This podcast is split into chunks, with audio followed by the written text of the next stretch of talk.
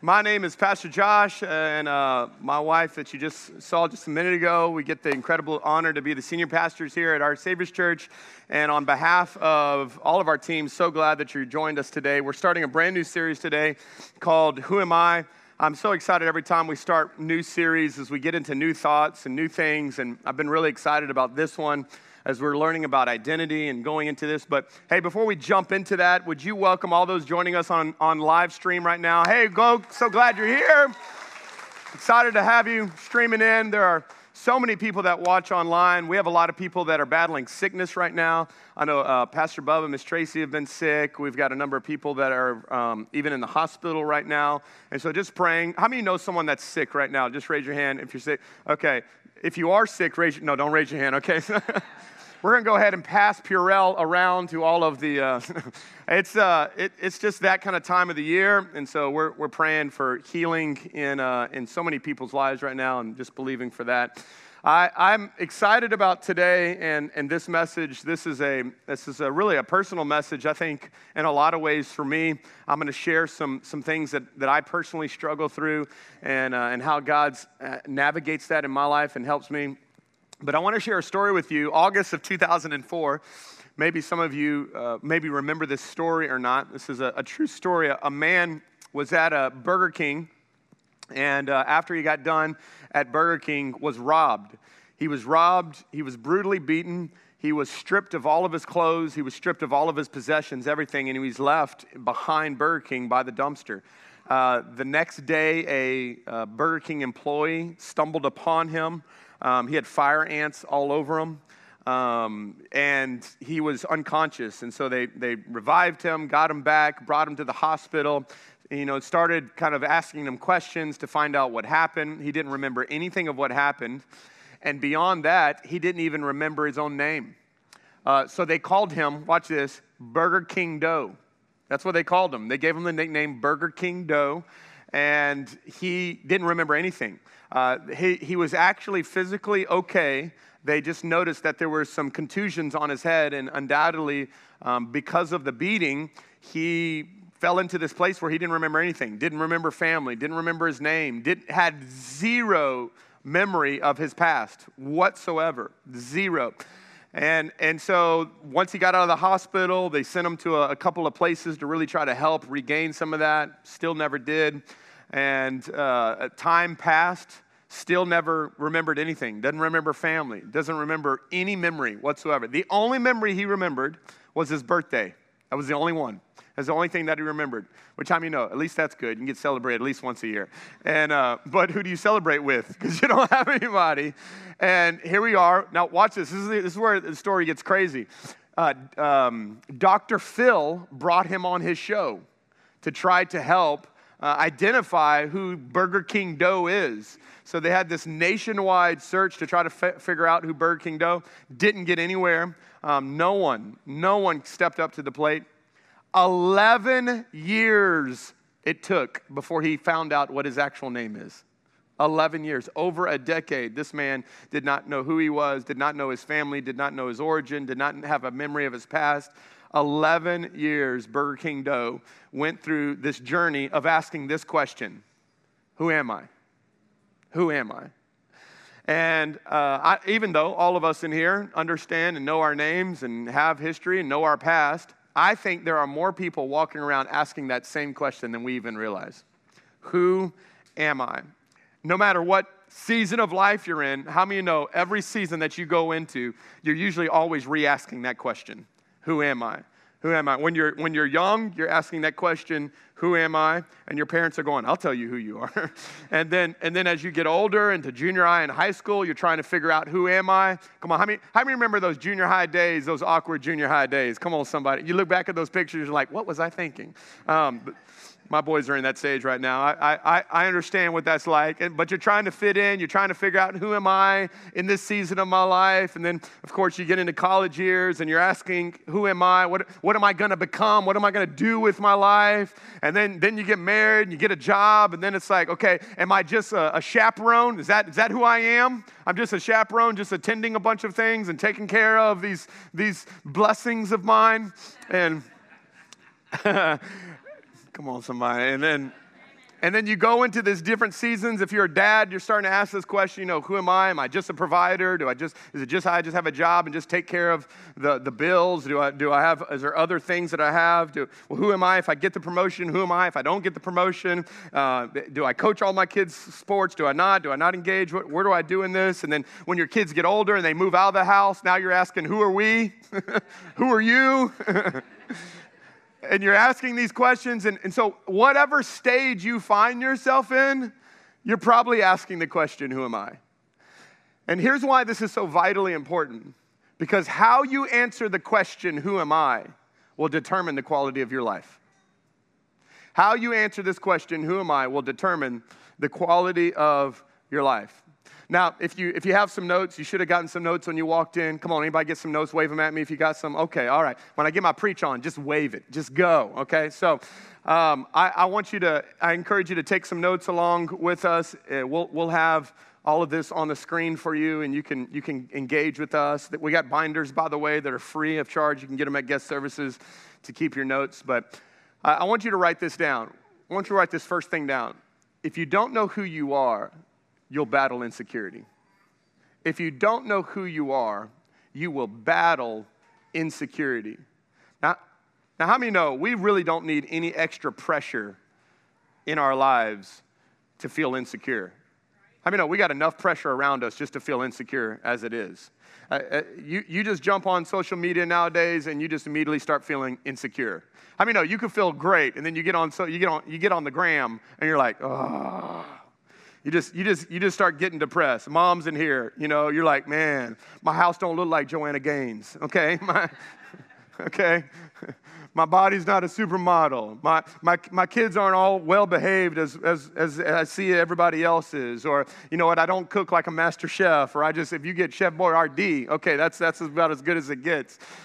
And then, and then dads, I mean, we're, we're scrolling through, or we're looking at what other guys have, or we're looking at what other guys make, or we're looking at people that were classmates that are now seem to be more successful than we are, and we feel insecure about ourselves because we're not in the class that they are, we don't have what they have, or we don't drive what they drive, or we don't do what they do, and we battle our own insecurities that, that we're facing, or students feel the pressure of having to get good grades because they have to get into a good college, because they have to get a good job, or they have to get, and you just feel pressure, just pressure all around us to become and do something. And then you got commercials that are reminding you of all the things you don't have and trying to make you think that if you don't have this, then you're not complete. And so there's just pressure all around us that's constantly feeding into our insecurities. And uh, I, I, I, just being vulnerable with you, I, I battle insecurity so much. You know, I, and it doesn't matter. Here's what I've learned it doesn't matter how successful you get, insecurity will always keep speaking. Insecurity will always keep speaking. I always bought into this lie that, you know, maybe when we have more people in our church, then, then, then I'll feel more confident. And, and, and it didn't matter if our church was packed out like it is today and we had tons of salvations and we had a lot of baptisms, I would still walk out of this church and hear, you're not good enough. Didn't matter. Every time, the voices would wake, wake me up of you, you, you can't lead and you can't do this and you do they know? And I, I, I hear these voices often. And can i say they still speak. They still speak.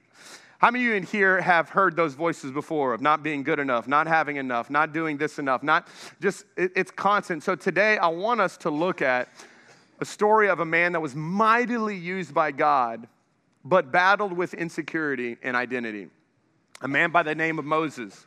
Now, if you know the story of Moses, Moses is a Hebrew boy. He was born in, uh, in, in Egypt, and the Pharaoh was releasing a, uh, a, a, declaration that all Hebrew children, all boys, were going to be slaughtered and destroyed because of his fear of them continually mass producing and eventually taking over his kingdom. And so he went on this rampage of slaughtering all of the young boys. And so Moses' mother had Moses and decided if he stays with me, he's dying. So I've got to figure out a way to, to get rid of him and, and hopefully maybe send him to a place where he can get some, get some help. So she ends up just making a basket. She puts him in a basket and sends him down the river. Okay? Sounds like a song or something. You know, sends him down the river.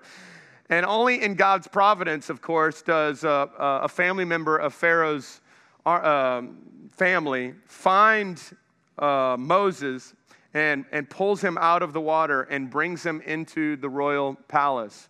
And he becomes a part of the royal family. Now, think about the identity issues he's struggling through. He is a Hebrew child being raised in the Egyptian culture around Egyptian kids, but he's not an Egyptian. And so he's looking outside of the royal palace and he sees all of his fellow Hebrew, you know, boys that are living a life that is very different than the one that he's living. And yet he's getting treated with royalty, he's getting the education of royalty. I mean, all of that that's going on in his life right now. He grows up in this royal palace. As he gets older, he encounters a moment where the, uh, there's an Egyptian that is treating one of his Hebrew uh, people very, very wrongly uh, mistreating them, very, being very brutal, very harsh. And so anger inside of him rises up and he takes matters into his own hands. And if you know the story, he kills the Egyptian. He kills the Egyptian, he buries him, and then he goes on the run for his life. And he runs into the wilderness to a place called Midian. And for 40 years, he is on the run from, uh, from Egypt. But how many know you can run from Egypt and you can run from your problems, but eventually, how many know God gonna find you? God's gonna find you. And, and I love this, uh, a part of this story, because no matter how far you think you are from God, how many know God's gonna find you, He's gonna come after you? And if you know the story of God showing up in, in a burning bush and, and begins to speak to, to Moses, and begins to call him into a purpose and into a destiny that he had for him. and so we're going to catch up in this story in Exodus chapter 3, where Moses is having this conversation with God, and God is calling him to do something. So let's, let's read this a little bit together. He says, Now go, for I am sending you to Pharaoh. You must lead my people Israel out of Egypt. But Moses protested to God. Everybody help me with this. He protested and said, Who am I? Who am I? Who am I to appear before Pharaoh? And watch what happens. And then he goes, Who am I to lead the people of Israel out of Egypt? God answered, I will be with you. And this is your sign that I am the one who has sent you. When you have brought the people out of Egypt, you're going to worship God at this very mountain. But Moses protested. If I go to the people of Israel and I tell them, the God of your ancestors has sent me to you, they're going to ask me, What is his name? And then what am I going to tell them? And this is what God says God replies to Moses, I am who I am. Say this to the people of Israel I am has sent me to you. Now, it's clear in this passage that you see that Moses is battling his own identity, but he's also battling his own insecurities. And Moses is struggling with how God can use him, how God can call him to go back into a place that he has ran from. And oftentimes we know that God is calling us because God will call us to go back to the place that we don't want to go. Any of y'all had those situations where God's like, I want you to go do this, and you're like, no. And he's like, go. And you're like, no. And he's like, go. And you're like, no. And you're giving him all the reasons why you can't do it. And let me tell you why I think Moses begins to give all these excuses. And he gives a number of them actually in this chapter. And that is because the enemy uses your history to inform your insecurities. I'm gonna say that again.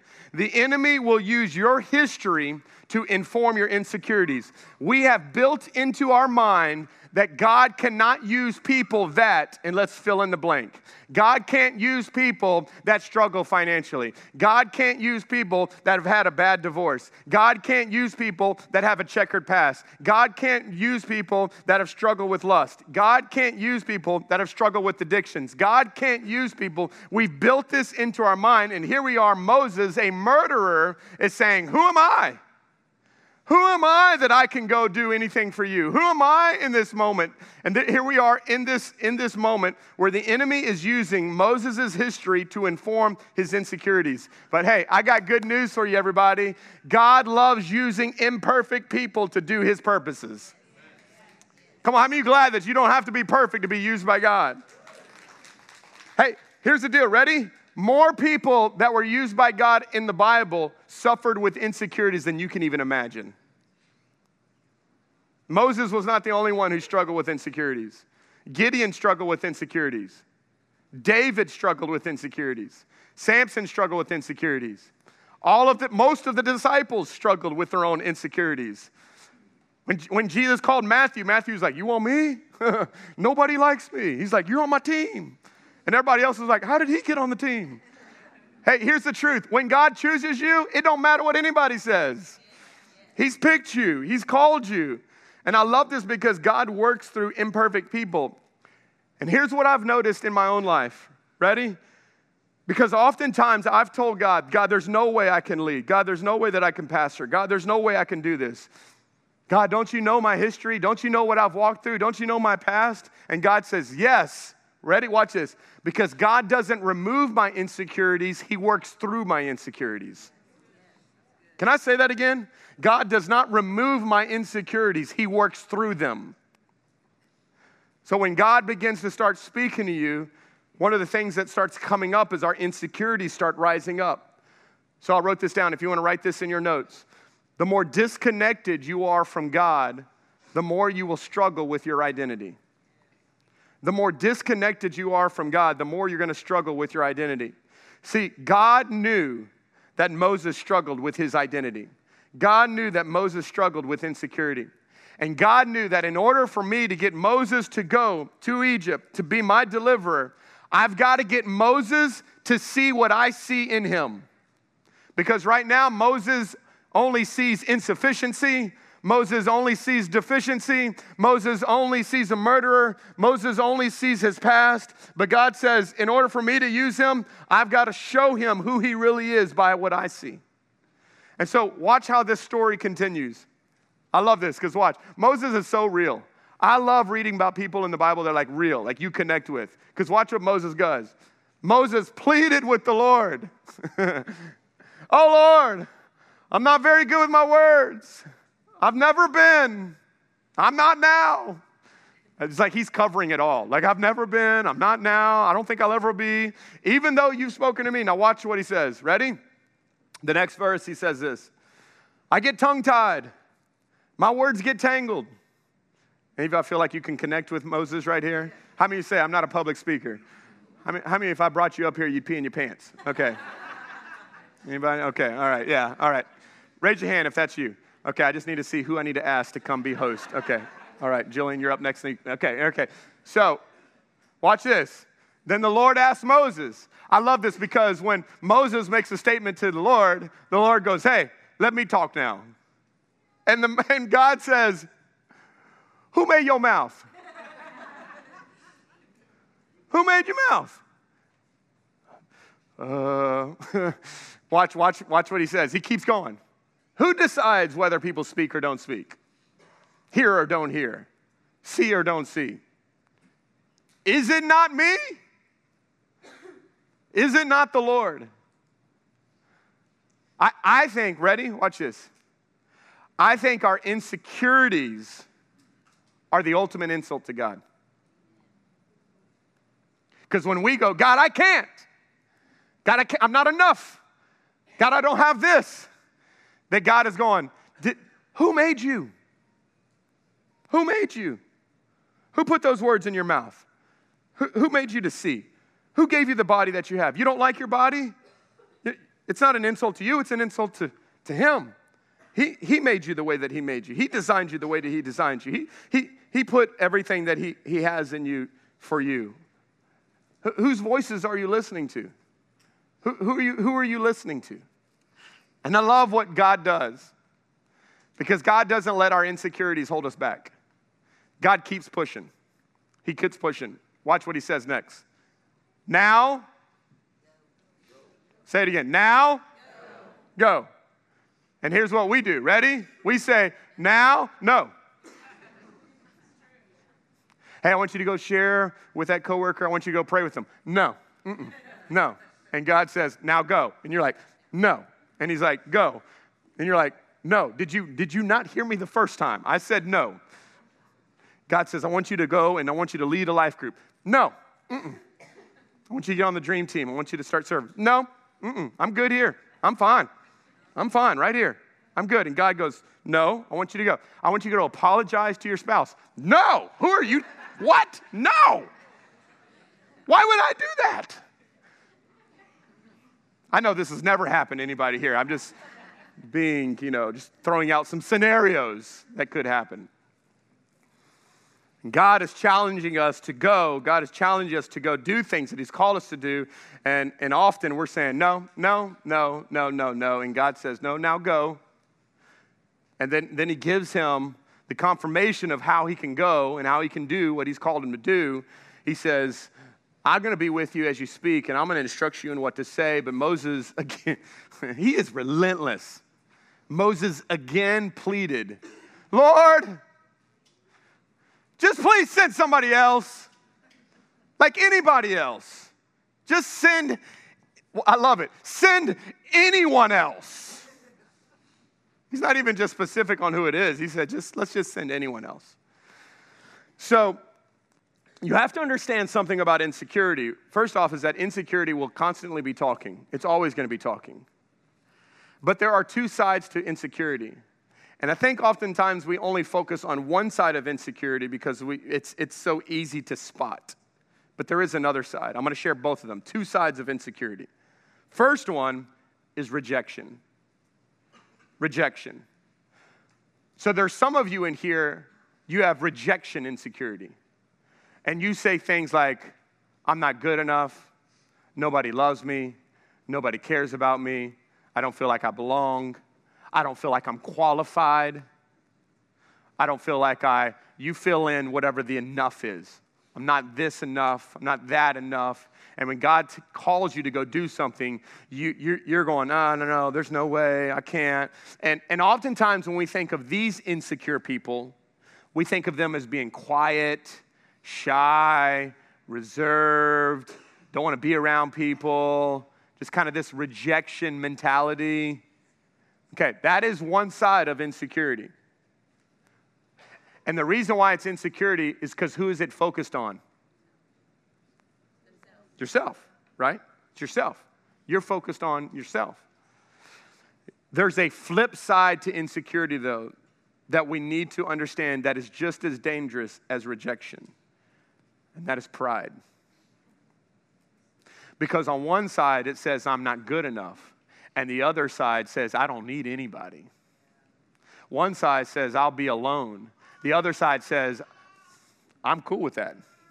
One side says, um, I don't have enough to do what I need to do. The other side says, I have enough, I just don't care. Pride, watch this, pride's best cover up is perfection. Pride's best cover up is perfection. These are the type of people that always have to be in control. They have to control the conversation, they have to control the relationship, they have to control, they, they step into a room and they got to take control. And, and they pride themselves in perfection. So they, they can never show weakness. They can't show anything that they struggle with. Everything's good. Everything on Facebook looks good all the time. Hey, listen, Facebook lies. It lies. Everything that you look around them seems absolutely perfect. They say things like, I can do this on my own. I'm fine. I got this. I don't need anyone's help. But let me tell you a little secret. Ready? The people who seem like they have it all together struggle just as much with insecurity, if not more. Ready? Because they go home at night and lay on their bed and go, if only people really knew. But they can't let people know because they have to keep the shield up. And so pride keeps this thing of how you doing? And you have to realize that many of these people are actually alone and more miserable than you even realize. So this was mine. If there was a side of insecurity that I really battle with, I battle with both. Because I hear this voice of not being good enough, and I hear this voice of that you can't lead. But I also have this other side of pride. Um, I had a, a, a mentor of mine. He was asking me one day. He said, "Man, how you doing?" I said, "Man, I'm good." And he said, They said, Josh, every time I talk to you, you're always good. He said, You're either pretending or perfect. Which one is it? I was like, Well, I'm perfect, of course. I mean, what? I mean, do you have to ask? I mean, and he said, if, if, if you're perfect, then you need to be teaching all of us. But if you're pretending, you're only hurting yourself. And it was there in that moment where I had to get real. Because I, I, I didn't want to show a kink in the armor. I didn't want to show the, the struggles that I walked through. I didn't want to show, show the, the, the depression that I walk through or the, the discouragement that I have or the thoughts that I have. I, I didn't want to show any of those things. I wanted to show that I had it all together. I, I got this. But it's also a form of pride, which is also a form of insecurity. Because when I'm not opening up, I, I'm, I'm, I'm, let me put it this way rejection and pride will repel the very relationships you need rejection and pride will repel the very nature, the very relationships that you need that can help you. Because how many know if you're perfect, nobody wants to be around you? And then how many know if you're constantly needy, nobody to be around you either? Y'all got those people? Every time you call, it's like, what do they need now? They need something. And it's always terrible. They could have got a they could got a raise at work, and you called them and they, I heard you got a raise. Yeah, they probably gonna take it away someday. I mean, this is how it's gonna be. You got a raise. They get married, you know, they're on the way to getting married. Hey, I'm hearing you're getting married. Yeah, it's probably not gonna work out. You're right, it's probably not. Can't believe she said yes. I can't either. Y'all know people like that? Like every time, it's like, like even when good things happen, there's always a way to view it as like, oh, I don't know. It's not gonna work out. And then you got the pride side, they're like, yeah, it's about time.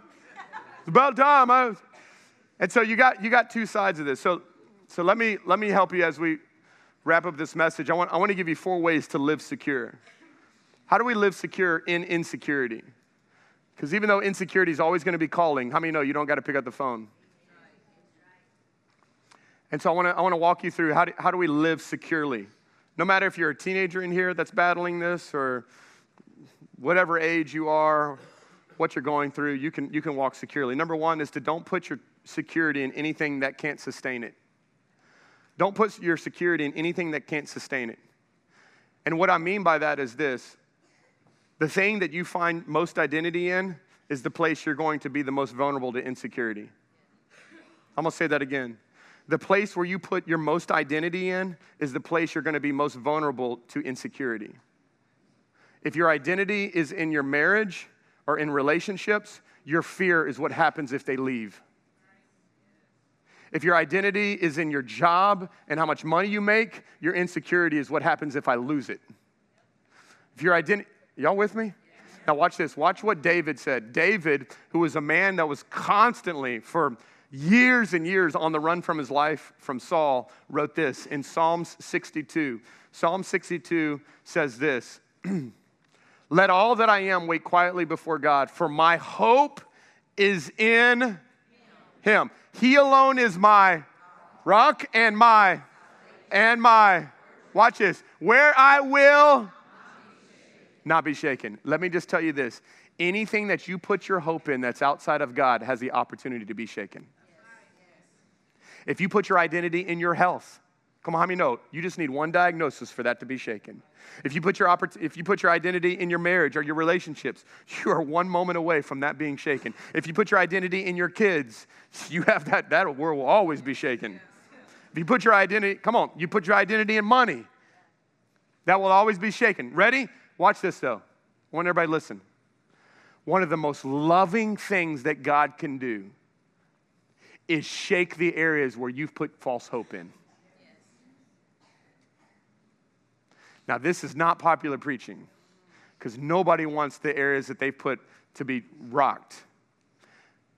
I, I, I, met with a lady after the 8 a.m. service that her and her husband are walking through the most horrific health situation right now. It's just been, it's been terrible. He lost his job. They're, they're financially now, it's impacting them in, in just massive ways. But she was back there crying because she said, I, I have a husband now. Within the last couple of months, my husband has gotten saved. My husband and I are reading the Bible and praying together. And uh, he's living in a rehab place right now. She's living home. They're, they're, they've been walking through these financial things. She said, I have more peace now and everything around me is shaken than I did when my hope was actually in the things that got shaken. Because I'm telling you, this is where your hope is. My hope's in Him. Hey, it's easy to say God is all you want, but you really can't say that until God is all you have. So, David, in this, watch this, David is running for his life.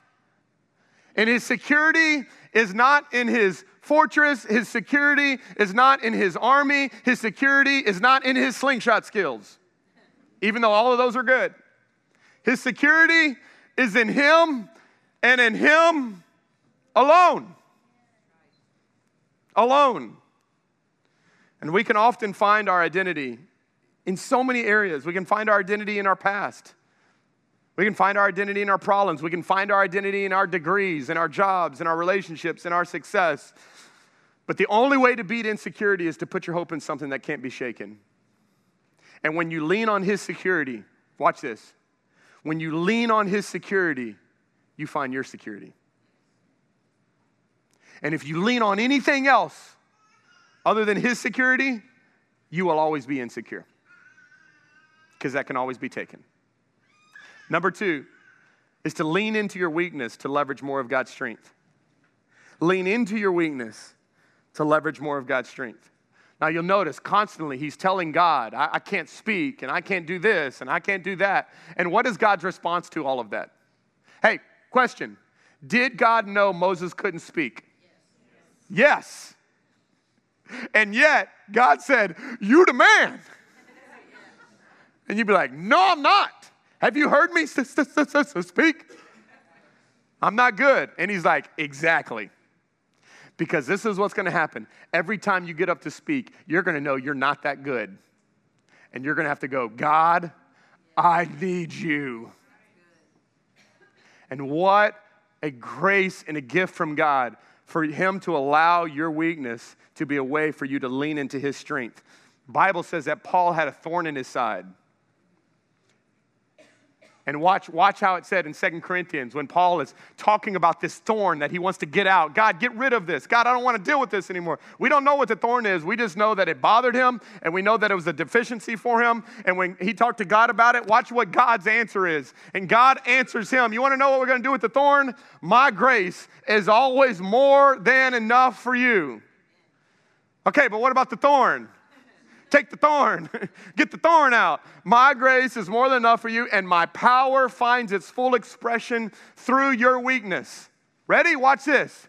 For all of those in here that battle with anxiety and battle with depression and battle with your thoughts and battle with what, what, what even comes out of your mouth or battle with addictions or battle with these things and they feel like thorns in your side, you feel like there's no way God can use me.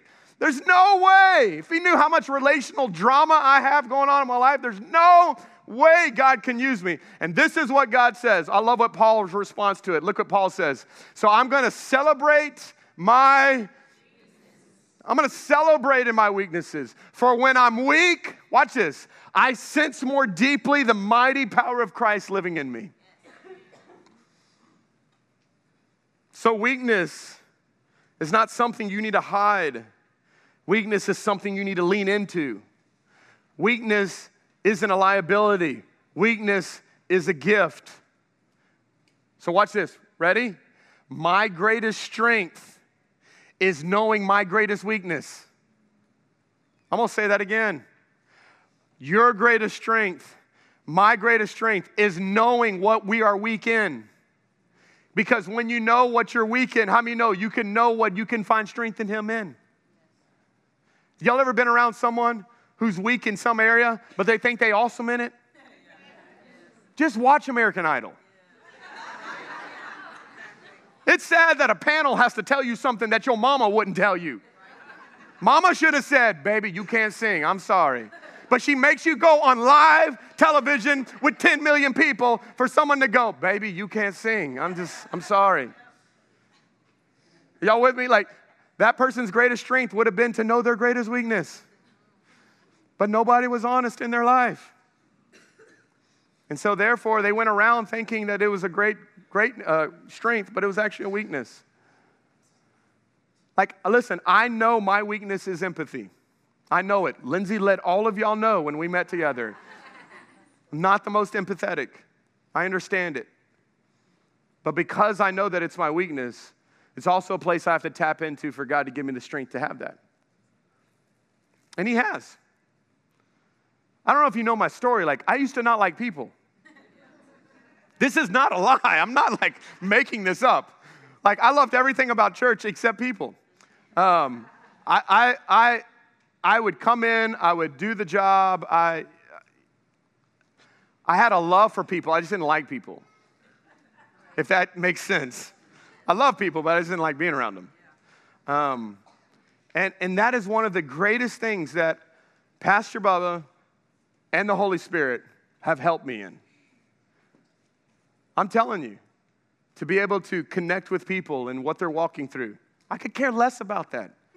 Used to. This is no lie. I'm, I'm just telling you, this was a weakness of mine. Pastor Bro would tell me, like, hey, when you walk into church, tell people hi. I'd be like, what? So foreign to me. Like, this is no lie. And that, and, and over the years, that God has been doing things in, in my own weakness, the lies that I've believed, being rude at times, impatient, temper. Like the Holy Spirit has helped me tremendously, but I know that they're, they are also prone to be my weaknesses.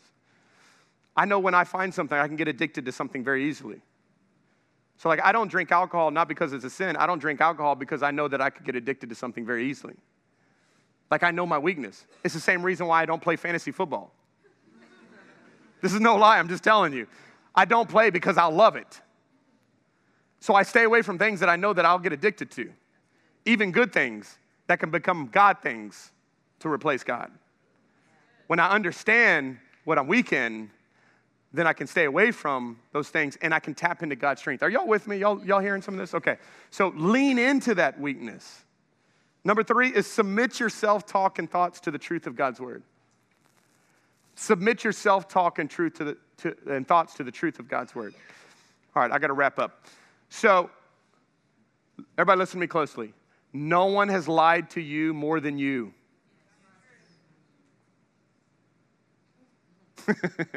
Just let that sink in for a moment. You're all mad that people have lied to you. You should be mad at yourself because no one's lied to you more than you have. No one has hurt you more than you. And, and, and yes, we hear the lies of the enemy constantly.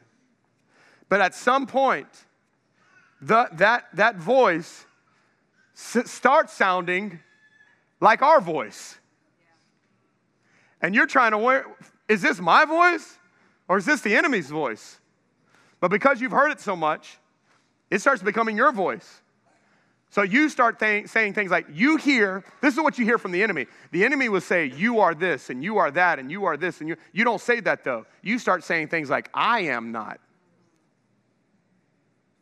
I am this. And so we've got to submit our self talk Romans 12, 3 says, Don't think you're better than you really are. Be honest in your evaluations of yourself. Measure yourselves by the faith that God has given us. So, so let me end with this. Not losing your identity is profoundly connected to not losing truth. Not losing your identity is profoundly connected to not losing truth. The more disconnected you are from God, the more you struggle with your identity. The more disconnected you are from truth, you start believing things that are not true. And me walking in the identity that God has called me to do to be as a man of God, as a, as a husband, as a father, as a pastor, as a leader, as a friend, as a son, is, is divinely connected to how much truth I have in my life. Have any of y'all ever sent a text and you typed one thing, but it sent something else, a different thing, and then you're like, hey, I'll see you soon, and it says, I'll sleep with you soon. You're like, no! See, see. And then every time you try to do it, it says it's something else. See, see. I'm just trying to say see. I'll just call you. Okay, listen. I've never had that. One of the things I'm really thankful for, so I have an iPhone and and they've gotten really a lot better at this. And it's, it's very good for guys like me that can switch words and misspell things uh, really badly, is that while I'm texting, it is auto correcting at the same time. I love it. It's incredible. It makes me look like I can spell. It's awesome. My heart, listen to me closely, for this series and for you, not only just in these next three weeks, but, but beyond is that as the enemy speaks lies to you, you're so full of the truth of God's word that God's word starts auto correcting it as you hear it. I'm not enough. Wait, no, I'm more than enough. I can't do this. No, no, no. I can do all things through Christ who strengthens me. No, no, no, this is going to go bad. No, wait, no, God causes all things to work together for my good. It's called according to his glory. Come on, how many know? I'm not the, I'm, I'm, the, I'm always last. I'm always low. Wait, wait, no, no. God's never forsaken me. He's always with me. Y'all with me? You start auto correcting built in auto correction for your soul and for your spirit. All right, number four, focus more on what God is doing in you than what others are saying about you. Focus more on what God is doing in you than what others are saying about you. Hey, listen, you cannot control what people say about you. Listen, as a pastor, trust me, you cannot control what people say about you. I understand that. I've walked through that. Even just as a man of God, you cannot control what people say. You can't control what your family says about you, friends say about you, coworkers say about you, people around you say about you. Hey, ready? It doesn't matter. What matters most is focusing on what God says about you and what God is trying to do inside of you. Hebrews 11 27, I'm done. It was by faith that Moses left the land of Egypt not fearing king's anger, he kept right on going. Ready? He kept moving forward because he kept his eyes on the one who is invisible. Ready? Listen to me. Everything within you will want to get you to put your eyes and your ears on what is visible. I love it. I, wish I had time. When David is in the wilderness running for his life, and people are saying all these things about him, and they're trying to go after him, I love what Psalm says. Psalm says that, that David goes deaf and mute. Meaning, when people are talking about me, I go deaf and mute. I don't listen to it and I don't speak about it. I don't talk about it because I'm more focused with what God's doing in me. And Moses says, Listen, I'm not going to look at everything that's going on around me. I'm going to focus on the one who is invisible because he's the one I get my security from. Hey, listen, ready? Moses kept saying, Who am I? And God kept saying, I am who I am. Moses battled with insecurity. How many know God was completely secure in who he was? And the more you will lean and anchor yourself to the I am, the more you will know who you are. Father, we love you. And today, God, we, we invite you yet again to remind us who we are, who are you're speaking, that we're loved by you, we're called by you, we're anointed by you. We speak the truth of your word over every person in this room that they are loved, they are forgiven, they are freed, they are redeemed, they are not alone, they are the head, not the tail, they are more than conquerors. God, we thank you, Lord, that it is in your grace that we find our strength.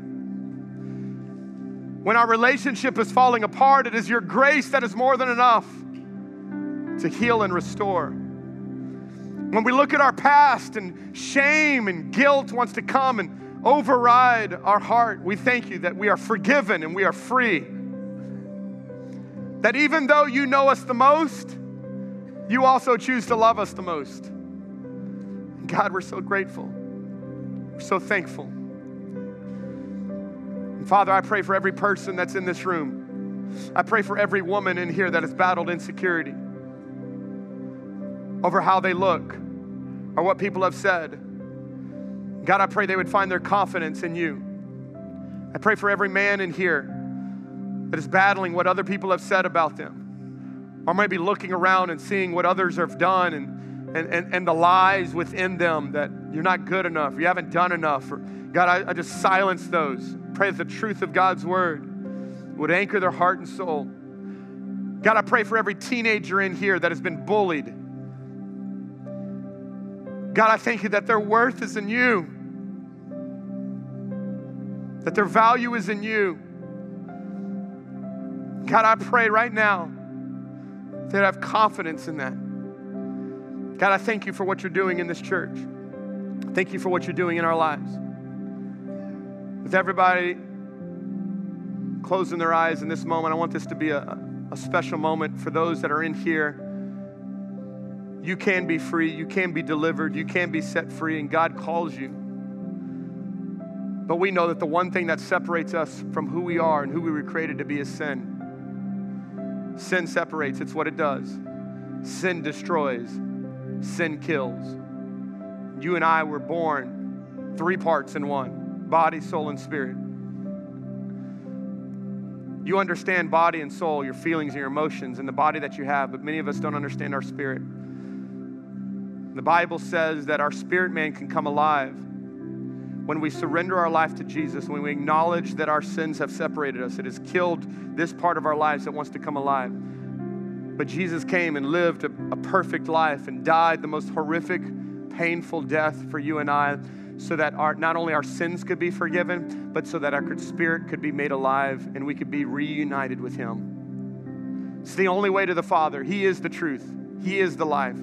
There's no way to them. You can't be good enough, you can't go to church enough. There's nothing inside of you that can make your spirit come alive other than the Spirit of God. And that the way that that happens is we believe and we confess that Jesus is Lord of our lives and we receive Him the Bible says that the Spirit of God will come and live on the inside of you. It's called being born again. Born again. That my spirit man is now born again and comes to life. If you have never prayed to ask Jesus to be your Lord and Savior of your life, to be born again, to repent of sins and turn from your old ways, to turn to a new life in Him, I want to pray for you today. And if that's you, with no one looking around, you say, Pastor Josh, that's me, man. I want a new life in Christ. I want that relationship with Him. On the count of three, I want you just to shoot your hands up right there where you are, and I want to pray for you. One, two, three. If that's you, going up all across this room, come on, raise your hands, raise it high. One, two, three, four, five, six, seven. Anybody else? Praise God. Praise God. Right there where you are, we're, we're going to pray this right alongside with you. So, everybody in this room, I want you to pray this with me. Whether you've prayed this a thousand times, I want this to be a fresh passion from your heart right here where you are, I want you to say this. I want you to say, Dear Lord Jesus, I believe you're the Son of God. I believe that on the cross, you took my sin, my shame, and my guilt, and you died for it. Come on, say this. I believe that you faced hell for me so that I wouldn't have to go. And you rose again to give me a purpose on earth, a relationship with your Father, and a place in heaven. Now say this today, Lord Jesus, I turn from my sins to be born again. Jesus be my Savior. God be my Father. Holy Spirit be my helper from this day forward. In Jesus' name, amen.